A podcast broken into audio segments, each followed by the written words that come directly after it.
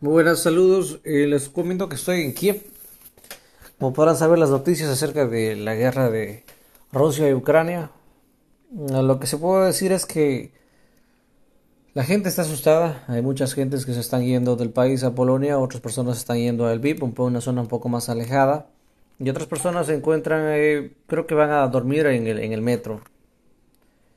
Entonces, el punto en todo esto es que Está habiendo una especie de caos a nivel mundial y muchos, muchos temen eso, que, que hay una guerra, una tercera guerra mundial y posiblemente vaya a América también porque ustedes saben, China apoya a Rusia, no sabemos lo que vaya a pasar, pero lo que puedo decir es que el pueblo aquí ucraniano es, es valiente y dice que han bombardeado las la fuerza aérea está bombardeada y no tiene fuerza aérea en este momento Ucrania.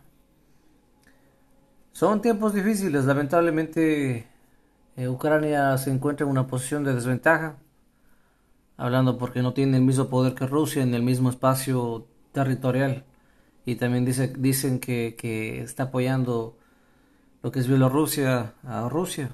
Entonces, ánimo, que Dios los bendiga, oren por Ucrania y, y pues si se ven que esas cosas se empiezan a poner feas en, en América, pues traten de salir de América hacia Europa.